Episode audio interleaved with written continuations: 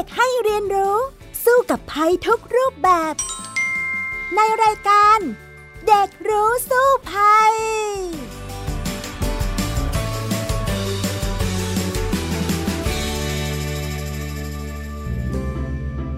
วัสดีค่ะคุณผู้ฟังคะต้อนรับสู่รายการเด็กรู้สู้ภัยในวันนี้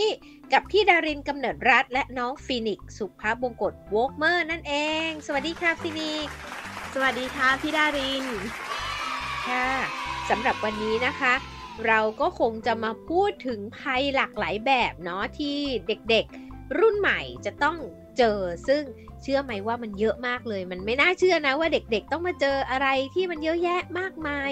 อย่างนี้จริงไหมล่ะคะน้องฟินิกคะ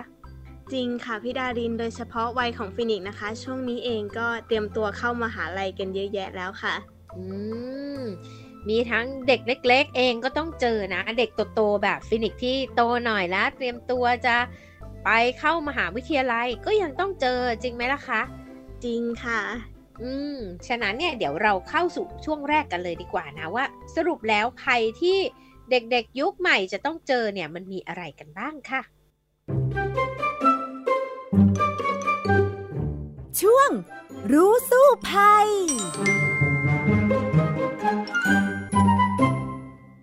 สำหรับน้องฟินิกซ์น้องฟินิกซ์คิดว่าอะไรเป็นภัยอย่างแรกที่เด็กๆเนี่ยจะต้องเจอกันเป็นประจำล่ะคะก็สำหรับฟินิกในปีนี้นะคะพี่ดารินต้นปีมาฟินิกก็เห็นว่ามีข่าวอุบัติเหตุของการเดินทางเนี่ยหนาหูมากเลยค่ะทั้งเรื่องของทางอากาศแล้วก็ทางน้ำค่ะค่ะจริงๆก็ต้องระมัดระวังกันตลอดทั้งปีนะแต่เชื่อไหมว่าเรื่องการเดินทางเรื่องอุบัติเหตุเนี่ยมากที่สุดในประเทศไทยมันคืออุบัติเหตุอะไรคะให้น้องฟินิกเดาอุบัติเหตุอะไรคะพี่ดารินอุบัติเหตุทางถนนค่ะเพราะว่านี่เป็นสิ่งที่ทำให้คนไทยเราเนี่ยตายในแต่ละปีเนี่ยมากที่สุดแล้วสำหรับเด็กๆเยาวชนเองเนี่ยอุบัติเหตุทางถนนเนี่ยเป็นสิ่งที่ทำให้เด็กตายมากที่สุดเลยนะตลอดทั้งปีต่อเนื่องมาโหเป็น10ปีแล้วนะคะน้องฟินิกซ์คะฉะนั้นเนี่ยอย่างที่เราเห็นข่าวที่แบบอุ๊ยน่าตกใจเช่นเรือล่มเรือจมคนจมน้ำแล้วก็เครื่องบินตกอะไรอย่างเงี้ยมันไม่มากเท่ากับอุบัติเหตุทางถนนเลยบางทีสิ่งที่เราคิดว่าชินเนาะรถชนเป็นเรื่องที่เห็นบ่อยๆอย่างเงี้ยแต่มันไม่ได้เป็นเรื่องที่สนุกแล้วก็เป็นเรื่องอันตรายสำหรับเด็กๆด้วยโดยเฉพาะรถจักรยานยนต์หรือมอเตอร์ไซค์เนี่ยแหละค่ะเป็นสิ่งที่ทำให้เด็กเสียชีวิตมากที่สุดเลยในหมู่อุบัติเหตุทั้งหมดเลยนะฟินิกซ์นะน้องฟินิกซ์คิดยังไงกับเรื่องนี้บ้างล่ะคะฟินิกซ์เองก็เห็นข่าวเยอะเหมือนกันค่ะที่เด็กจะโดยสารรถไปกับคุณพ่อคุณแม่ครอบครัวหรือว่าบางครั้งถ้าโตขึ้นมาหน่อยก็อาจจะขับมอเตอร์ไซค์เองแต่ว่าฟินิกซ์ก็ไม่แน่ใจว่ามันเกิดจากความประมาทสภาพแวดล้อมหรือว่าการเดินทางที่เขาเดินทางกันเยอะในช่วงนี้ด้วยค่ะจริงๆแล้วเนี่ยต้องบอกว่ามันส่วนใหญ่เนี่ยมันเกิดจาก3สาเหตุคือ1คนเนี่ยอาจจะประมาทหรือว่าไม่ระมัดระวังหรือว่าอ่อนประสบการณ์ในการขับขี่2เนี่ยเกิดจากตัวรถซึ่งสภาพไม่สมบูรณ์ใช่ไหมคะอันที่3คือถนนก็คือถนนเนี่ยมีจุดบอดจุดมืดจุดที่เป็นความเสี่ยงถ้า3อย่างเนี่ยประสานกันปุ๊บเนี่ยมันก็ทำให้เกิดอุบัติเหตุแล้วเสียชีวิตได้ฉะนั้นเนี่ยเด็กๆต้องระวังโดยเฉพาะแม่กำลังเพิ่งโตมาแล้วก็เริ่มหัดขี่มอเตอร์ไซค์เป็นครั้งแรกอย่างนี้นะอันเนี้ยต้องระวังค่ะเพราะว่าบางทีเราสนุกไงเราอยากซิ่งพี่ดารินเนี่ยขับรถใหม่ๆพี่ดารินขับมอเตอร์ไซค์ไม่เป็นนะแต่ว่าเวลาหัดขับรถใหม่ๆเนี่ยเราก็จะมีความรู้สึกสนุกอุ้ยฉันขับรถเป็นแล้วเงี้ยอยากจะซิ่งอยากจะอะไรอย่างเงี้ยแล้วมันก่อให้เกิดอุบัติเหตุได้ง่ายทีนี้ถ้าเราไปซิ่งกับมอเตอร์ไซค์ซึ่งถ้าคนโบราณเขาจะเรียกว่าเป็นเนื้อหุ้มเหล็กนะก็หมายความว่าเกิดอะไรขึ้นเนี่ยเราเสี่ยงที่จะบาดเจ็บและเสียชีวิตได้ง่ายมากกว่ารถยนต์อย่างเงี้ยค่ะอันนี้ต้องระมัดระวังให้ดีน้องฟินิกซ์ล่ะคะขี่มอเตอร์ไซค์เป็นหรือยังแล้วก็มีแนวทางในการป้องกันอันตรายจากการเดินทางยังไงบ้าง ของฟินิกซ์เองยังขี่มอไซค์ไม่เป็นค่ะพี่ดารินยังไม่ได้ไปฝึกเลยแต่ว่าก็เห็นหลายๆคนเนี่ยเริ่มหัดขับมอเตอร์ไซค์กันแล้วแล้วก็รวมถึงคนที่ขับมอเตอร์ไซค์เป็นแล้วหมายถึงว่าเป็นผู้ใหญ่หรือว่าคุณพ่อคุณแม่ที่พาน้องๆซ้อนท้ายเนี่ยฟินิกซ์เองก็อยากจะให้ตระหนักในเรื่องของหมวกกันน็อกเป็นหลักค่ะใช่ค่ะอย่างน้อยใส่หมวกกันน็อกนะคะเวลาล้มไปอะไรไปก็จะไม่หัวฟาดพื้นจนได้รับบาดเจ็บที่ศีรษะซึ่งอันตรายมากๆและที่สำคัญเนี่ยถ้าใส่หมวกกันน็อกแล้วเนี่ยขอให้ใส่สายคาดด้วยนะต้องล็อกมันด้วยนะไม่ใช่ว่าใส่เฉยๆเพราะว่าถ้าล้มไปปุ๊บเนี่ยมันหลุดออกไปเลยนะคะมันเท่ากับไม่ได้ใส่นั่นเองจริงไหมล่ะคะฟินิกจริงค่ะพี่ดารินแล้วก็รายละเอียดยิบๆย่อยๆแบบที่พี่ดารินบอกฟินิกคิดว่าค่อนข้างสำคัญมากค่ะในเรื่องของขนาดที่พอดีกับหัวของเราหรือว่าการที่สายรัดเนี่ยมันหลวมเกินไปอันนี้ฟินิกก็คิดว่าแบ่งเวลามาปรับให้มันพอดีกับหน้าเราเพื่อเซฟตี้ที่ปลอดภัยอีกนิดนึงหรือว่าเวลาที่เราเดินทางแค่ขับมอเตอร์ไซค์ไปซื้อของใกล้ๆไปร้านจิปาถะอะไรแบบนี้อย่างน้อยใส่ไว้ก็ยังดีค่ะเพราะเราไม่สามารถรู้ได้เลยว่าอุบัติเหตุมันจะเกิดขึ้นเมื่อไหร่ใช่ค่ะอีกอย่างที่อยากจะฝากไว้นะคะก็อย่างเช่นการนั่งท้ายรถกระบะเป็นต้นบางที่เนี่ยมันหลีกเลี่ยงไม่ได้แต่ว่าพี่ดารินเคยมีเพื่อนนะไปนั่งอยู่ท้ายรถกระบะแล้วก็นั่งอยู่ที่ขอบอะค่ะแล้วเสร็จแล้วรถเนี่ยมันวิ่งไปเจอกับลูกระนาดที่อยู่กลางถนนเพื่อชะลอรถให้มันช้าลงปรากฏว่าพอกระเด้งลูกระนาดปุ๊บเขาก็หงายหลังตกลงไปแล้วหัวฟาดพื้นเสียชีวิตอย่างนี้ก็มีนะอันนี้จะต้องระมัดระวังนะคะถ้าหากจริงๆอ่ะการนั่งท้ายกระบะนี่ผิดกฎหมายนะแต่ถ้าเอาละอยู่ต่างจังหวัดจำเป็นเลี่ยงไม่ได้จริงๆเนี่ยก็ให้นั่งให้ระวังค่ะให้นั่งอยู่ข้างในอย่าไปนั่งขอบกระบะนะอันตรายมากๆเลยฟินิกเคยนั่งไหมท้ายกระบะรถเคยนั่งท้ายกระบะรถค่ะแล้วก็รู้สึกว่าข้างหลังมันไม่มีเซฟตี้อะไรถ้าเกิดว่ารถคว่ำหรือว่ารถชนกันขึ้นมาเนี่ยเราพร้อมจะกระเด็นออกไปได้ตลอดเวลาเลยค่ะแล้วก็ถ้าเกิดว่าเราตกไปข้างๆเนี่ยรถที่ขับตามมาข้างหลังแน่นอนว่าเขาขับเร็วกันมากเลยค่ะพี่ดารินก็คงจะเบรกไม่ทันใช่ฉะนั้นอันนี้ก็เป็นอีกหนึ่งอย่างที่จะต้องระมัดระวังในการเดินทางนะคะค่ะนอกจากนี้แล้วยังมีภัยอะไรอีกบ้างที่ฟินิกซ์คิดว่ามันเป็นสิ่งที่เด็กๆเนี่ยจะต้องเผชิญกันตลอดไปและก็ตลอดปีเลยล่ะคะค่ะมาขนาดนี้แล้วแน่นอนว่าเป็นภัยใกล้ตัวค่ะพี่ดารินก็คือในเรื่องของการเจ็บป่วยจากไข้หวัดโรคติดต่อซึ่งมันก็ดำเนินมาจากสภาพอากาศแล้วก็ฝุ่นมลพิษที่เราเผชิญกันอยู่ทุกวันนี้ค่ะคิดว่าตอนนี้เนี่ยเรายังต้องอยู่กับเขาต่อไปใช่ไหมสำหรับโควิด -19 คะถูกต้องค่ะแล้วก็โรคระบาดอื่นๆอย่างไข้หวัดใหญ่หรือโรคประจำถิ่นด้วยค่ะเพราะฟินิกซ์เห็นได้ชัดว่าหลังๆมาเนี่ยสภาพอากาศเองก็ค่อนข้างแปรปรวนแล้วก็เปลี่ยนบ่อยมากบางครั้งก็เปลี่ยนไม่ดูฤดูกาลเลยค่ะ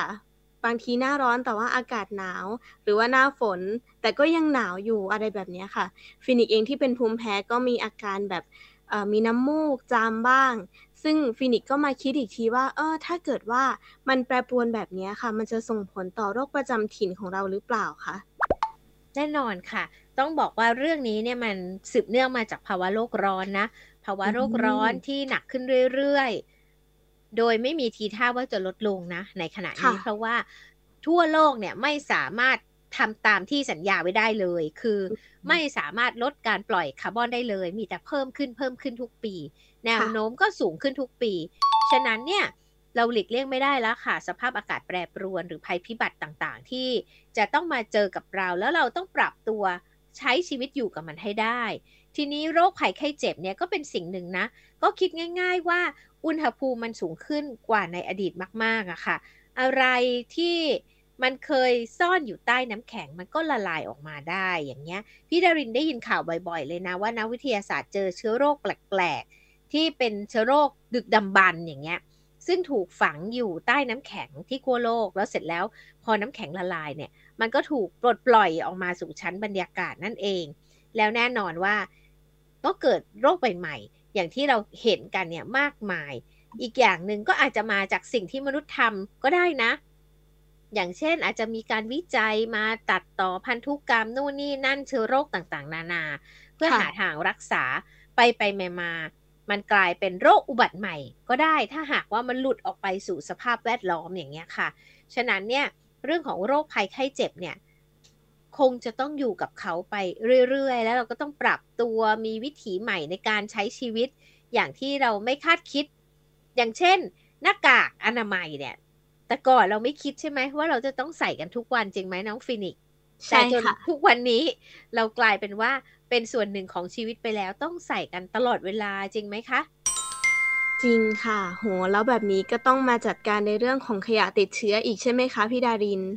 ใช่แน่นอนว่าแต่ก่อนเราไม่มีการใช้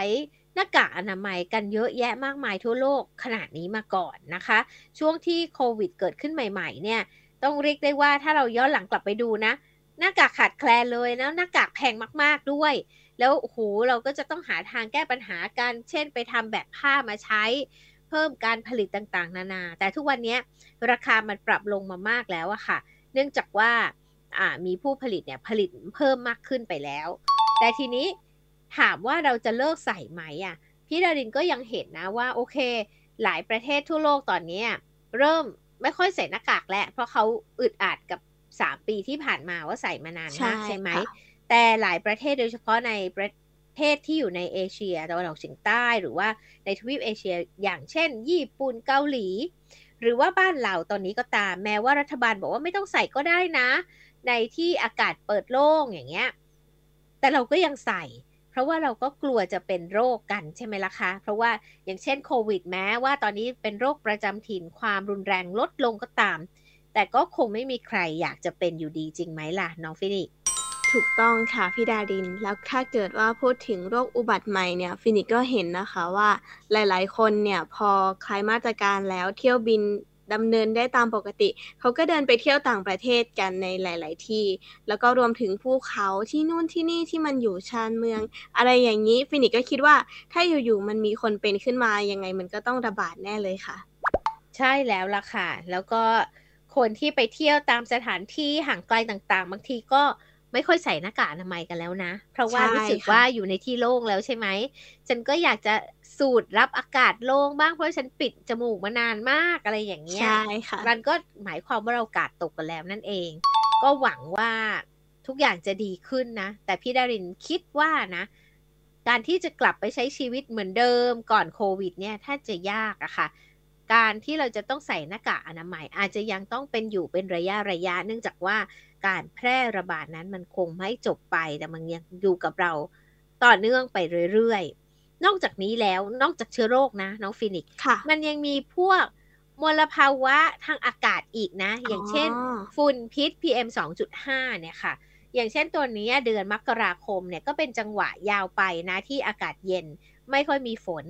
มันก็จะมาแล้วค่ะเจ้าฝุ่นพิษเนี่ยมันจะเกิดขึ้นยาวเนื่องไปจนถึงนู่นล่ะค่ะประมาณเมษายนเลย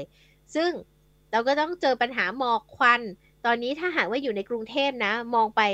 ตอนเช้าๆบางวันเนี่ยจะเห็นเลยว่าฟ้ามันทึบไปหมดอันนั้นเนี่ยไม่ใช่หมอกนะจ๊ะแต่ว่าเป็นฝุ่นพิษที่มันกักตัวกันอยู่แล้วมันก็รมเราอยู่ในตอนนี้ดังนั้นเนี่ย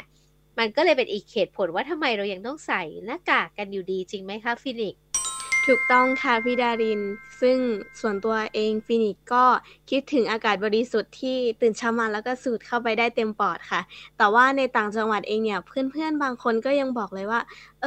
จังหวัดของเราเนี่ยยังฝุ่นเยอะอยู่เลยอะไรแบบนี้ค่ะแล้วรวมถึงในกรุงเทพเขาก็ก่อสร้างกันตลอดเวลาฟินิกรู้สึกหายใจไม่ค่อยออกเลยค่ะพี่ดารินนั่นสิคะอากาศดีๆนี่หายากเหมือนกันเนาะอาจจะต้องไปแถวทะเลเนาะแต่ถ้าหากว่าเอาสมมุติไปภาคใต้ทะเลบ้านเรานะแต่เป็นช่วงจังหวะที่เขามีไฟป่าทางอินโดขึ้นมาปุ๊บฝุ่นควันก็ลอยมาบ้านเราอยู่ดีไม่รู้จะไปหาทางไหนเลยถ้าหากว่าไปทางเหนือเขามีการเผาป่ามีการมีหมอกควันไฟป่าขึ้นมาอีกเอาล่ะคราวนี้ก็ไม่มีอากาศดีเลยค่ะคงต้องดูจังหวะดูพยากรณ์อากาศแล้วก็ดู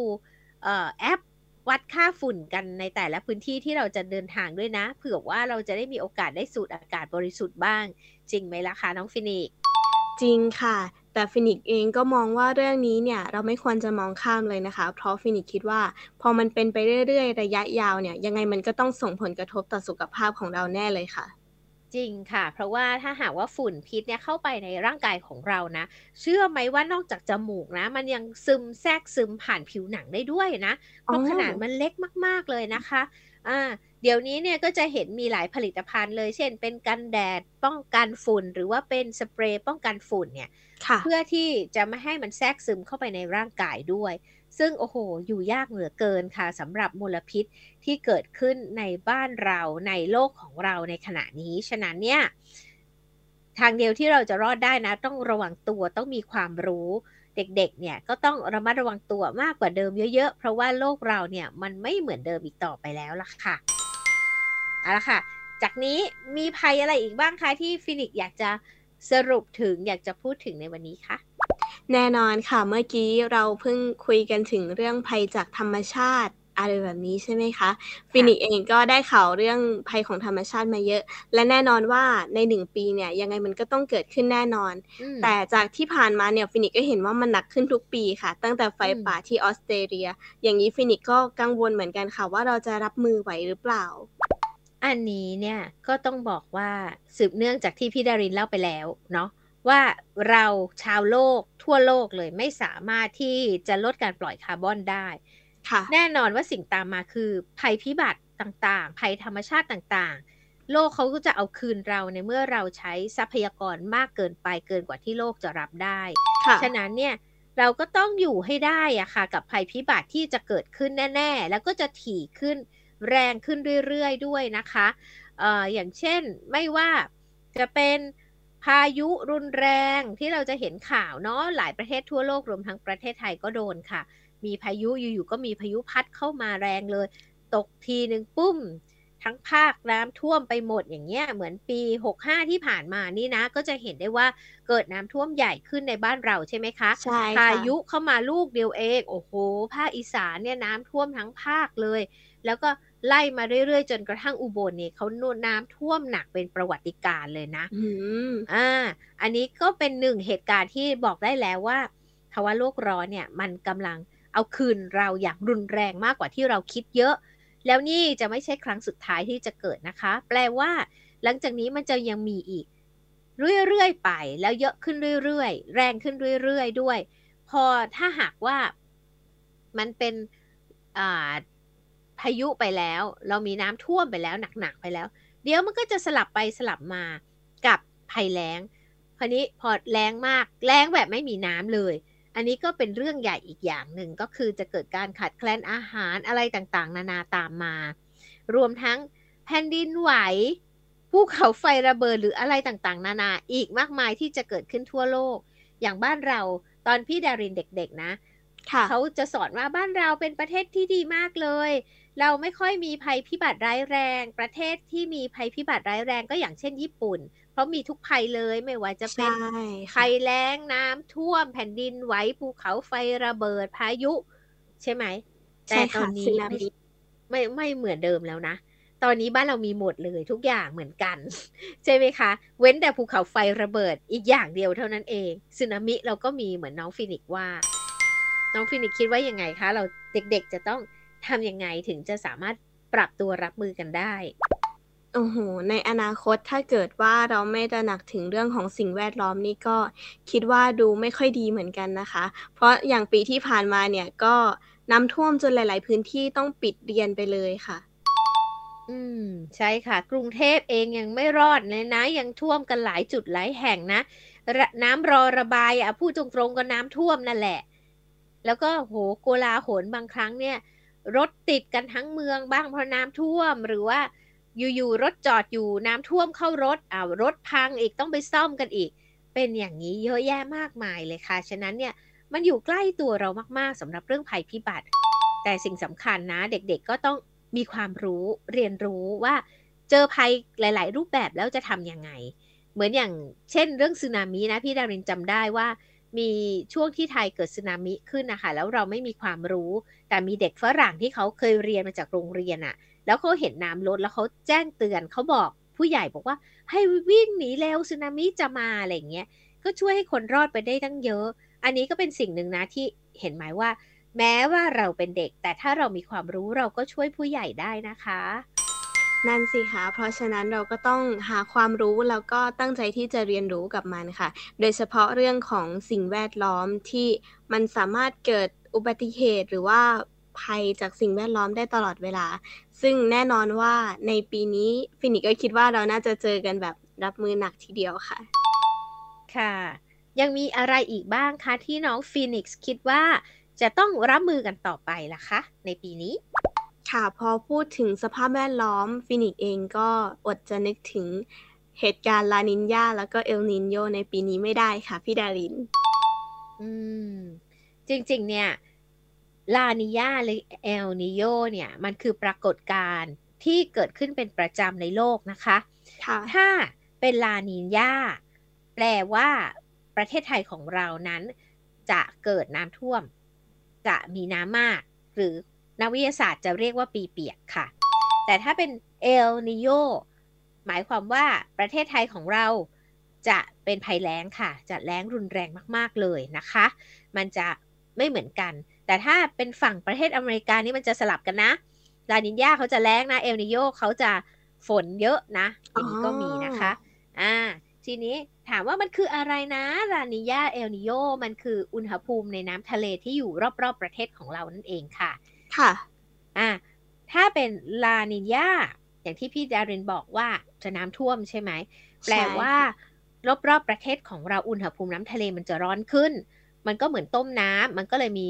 พายุมีฝนฟ้าคะนองอะไรเยอะแยะมากมายนะมันก็เลยทำให้เราน้ำท่วมแต่เอลนิโญเนี่ยน้ำทะเลรอบบ้านเรามันจะเย็นลงปุ๊บมันก็จะทำให้แล้งค่ะเพราะว่าไม่ค่อยมีฝนมาตกนั่นเองฉะนั้นเนี่ยถามว่าที่ผ่านมาเป็นยังไงพี่ดารินก็สรุปให้ฟังง่ายๆว่า3ปีที่ผ่านมาเนี่ยเราเป็นลานิญาต่อเนื่องเนาะเราก็เลยจะเห็นได้ว่า3ปีที่ผ่านมาเนี่ยเกิดฝนฟ้าฝนตกหนักมากมายเลยทีเดียวแล้วก็น้ำท่วมหนักขึ้นทุกๆปีด้วยแต่ถามว่าปีนี้ปี66จะเป็นยังไงนะวิทยาศาสตร์เขาคาดการณ์ว่าเราจะเป็นเอลนิโญไปอีกประมาณ3ปีแปลว่าเราจะแล้งต่อเนื่อง3ปีทีนี้แล้งต่อเนื่อง3ปีนี้น่ากลัวนะคะเพราะว่า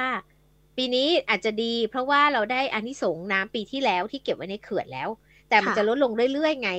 แล้วถ้าเกิดว่าฝนมาเติมน้อยหรือไม่เข้าเขื่อนอะไรต่างๆจากนี้ไปเราจะอยู่ยังไง3ปีที่จะแล้งหนักๆแล้วสิ่งนี้จริงๆปกติเนี่ยในอดีตเชื่อไหมว่าในอดีตเนี่ยเราเนี่ยนะจะเกิดปรากฏการณ์เอลนิโญและลานิญาเนี่ยห่างๆกันเช่นรอบมันจะ10ปีครั้งหนึ่งถึงจะเปลี่ยนทีหนึ่งตอนนี้รอบมันกลายเป็น3ปีอะน้องฟินิกซ์ดูสิค่อนข้างถี่มากค่ะที่อย่างที่พี่ดารินบอกว่าดังนั้นไม่แปลกใจว่าทำไมภัยพิบัติถึงเกิดถี่ขึ้นแรงขึ้นก็เพราะว่าปรากฏการธรรมชาติเหล่านี้มันหดตัวลงไงมันแทนที่จะนานๆเกิดทีมันกลับถี่เร็วอย่างเช่น3ปีสลับ3ปีท่วม3ปีแล้งอย่างเงี้ยอีกหน่อยอาจจะเป็นปีเว้นปีหรือเปล่าหรือว่าทุกๆปีหรือเปล่าที่จะสลับไปสลับมาแล้วถ้าทำอย่างนั้นแล้วเราจะทำยังไงอันนี้เป็นสิ่งที่จะต้องเตรียมการรับมือนะคะเด็กๆอาจจะต้องหาความรู้แล้วก็เตรียมตัวที่จะรับมือกับภัยพิบัติที่เราคาดไม่ถึงอ่ะแต่มันจะเกิดแน่ๆเลยล่ะค่ะฟินิกคิดยังไงกับเรื่องนี้คะสำหรับฟินิกนะคะก็จากที่ฟังพี่ดารินเห็นชัดเจนเลยว่ามันมีภาวะเกี่ยวเนื่องกับการที่โลกร้อนเพราะว่าลานินญาเนี่ยก็เป็นเพราะว่าน้ำทะเลมันร้อนขึ้นถูกไหมคะพี่ดารินค่ะเพราะฉะนั้นถ้าเกิดว่าเราอยากจะดูแลโลกใบนี้ให้มันอายุยืนไปกับเราแล้วก็รวมถึงรุ่นน้องๆหลานๆที่เติบโตมาเนี่ยได้มีชีวิตที่ดีแล้วฟินิกก็คิดว่าการที่ถ้าเกิดเราต้องเผชิญภัยแล้งจริงๆเนี่ยเรื่องของฝุ่นมลพิษยังไงมันจะต้องหนักหนาขึ้นแน่นอนเลยค่ะใช่ค่ะถ้าหากว่าฝนน้อยนะปีนั้นไฟป่าก็จะเยอะ อย่างปีที่แล้วนี่นะฝุ่นน้อยเพราะว่าฝนมันเยอะไงป่ามันเปียกก็ไฟมันก็ไม่ค่อยติดจริงไหมทีนี้นะ3ปีจากนี้ไปนะวิทยาศาสตร์บอกว่าจะเป็นปีแล้งแล้วล่ะสำหรับประเทศไทยฉะนั้นเนี่ยไอ้ปัญหาเรื่องฝุ่นพิษเนี่ยมันจะหนักขึ้นเหมือนกับที่เราเจอกับพายุแล้วก็ฝนหนักขึ้นใน3ปีที่ผ่านมาฉะนั้นเนี่ยต้องกลับมาคิดแล้วค่ะแล้วเราจะอยู่กับเขายังไงเพราะฝุ่นอ่ะเป็นภัยที่มองไม่เห็น แต่มันจะกระทบกับสุขภาพกับชีวิตของเราได้อย่างเช่นคนเป็นภูมิแพ้เนี่ยจะหนักบางคนเป็นมะเร็งปอดบางคนหอบหืดและโรคภัยไข้เจ็บพี่ดารินว่ามันจะหนักขึ้นนะกับเรื่องของทางเดินหายใจอันนี้ต้องระวังค่ะถ้าอย่างนั้นเดี๋ยวเราไปคุยกันต่อในช่วงสุดท้ายของรายการกันเลยค่ะในประเด็นนี้นะคะช่วงรู้แล้วรอด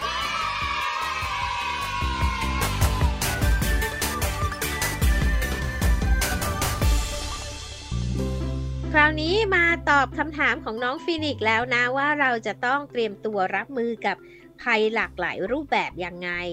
พี่ดารินก่อนจะตอบถามน้องฟีนิกซ์กลับก่อนดีกว่าว่าคิดว่าโอ้โหเท่าที่เราเล่ากันมาแล้วมันภัยมันเยอะมากๆเนี่ยเด็กๆต้องเตรียมตัวยังไงคะโหถ้าเกิดว่าอยากจะป้องกันตัวเองจากภัยต่างๆเหล่านี้เนี่ยถ้าอยู่ไปสักพักหนึ่ง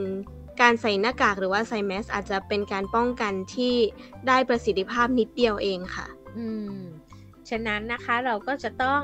ร่วมมือกันในการช่วยโลกช่วยสิ่งแวดล้อมนะลดการผลิตขยะออกมาสู่โลกแล้วก็ไม่บำบัดไม่แก้ไขไม่รีไซเคิลอย่างน้อยเนี่ยค่ะที่เราจะทำได้นะพี่ดารินว่าในระยะยาวก็คือ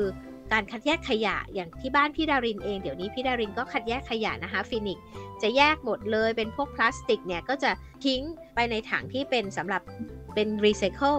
ถ้าเป็นอาหารเปียกอะไรแบบนี้ก็จะอีกถังหนึ่งเพื่อที่จะลดภาระให้กับโลกอย่างน้อยเราก็จะรู้สึกว่าเราได้ทำอะไรเพื่อสังคมเพื่อโลกของเรานะคะฟีนิกซ์ใช่ค่ะพูดถึงแล้วพี่ดารินมีอะไรอยากจะเล่าไหมคะว่ามีการกระทำไหนบ้างที่มันส่งผลให้เป็นภาระของโลกโอ้โหเยอะแยะมากมายล่ะค่ะการที่มนุษย์เนี่ยค่ะบริโภคอะไรก็ตามเยอะเกินไปแล้วมันจะกลายเป็นขยะนอกจากนั้นเนี่ยเรายังปลดปล่อยคาร์บอนเยอะไปสู่ชั้นบรรยากาศของโลกทำให้เกิดภาวะโลกร้อนอย่างเช่นเรากินมากขึ้นเราก็ต้องเลี้ยงปศุสัตว์มากขึ้น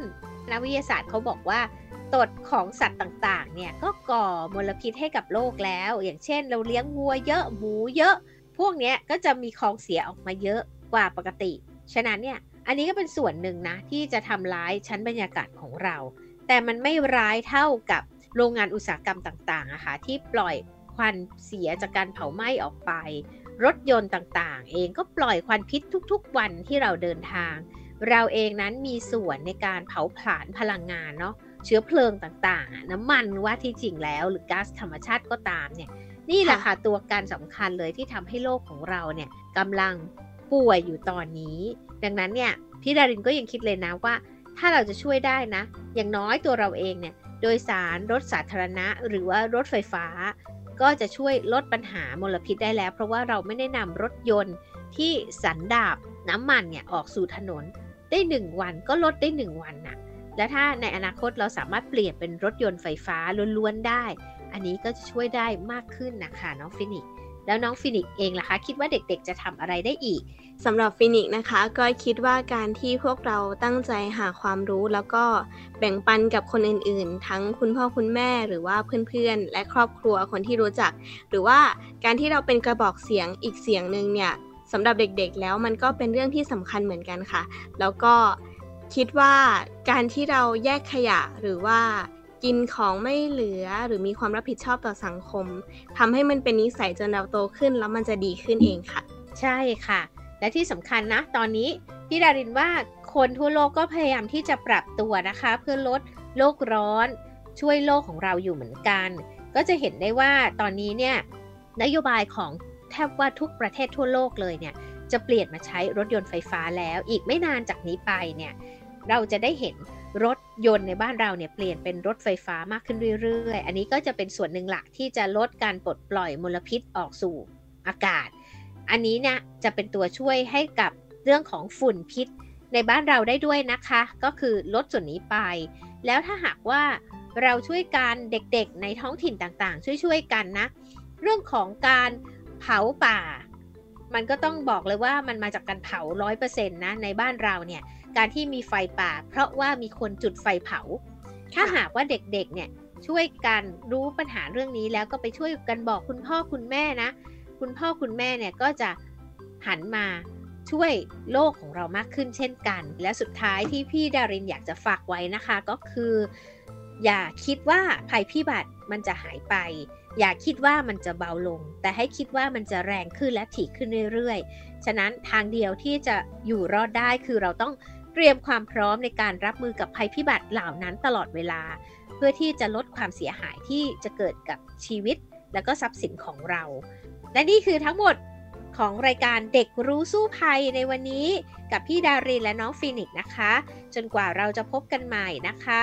ขอให้ทุกคนปลอดภัยและก็รักษาตัวให้ปลอดภัยจากภัยทุกรูปแบบได้ในที่สุดค่ะขอบพระคุณนะคะสวัสดีค่ะเช่นกันค่ะสวัสดีค่ะติดตามรายการได้ทางเว็บไซต์และแอปพลิเคชันของไทย PBS Podcast Spotify SoundCloud Google Podcast Apple Podcast และ YouTube Channel ของ Thai PBS Podcast Thai PBS Podcast We the World We the Voice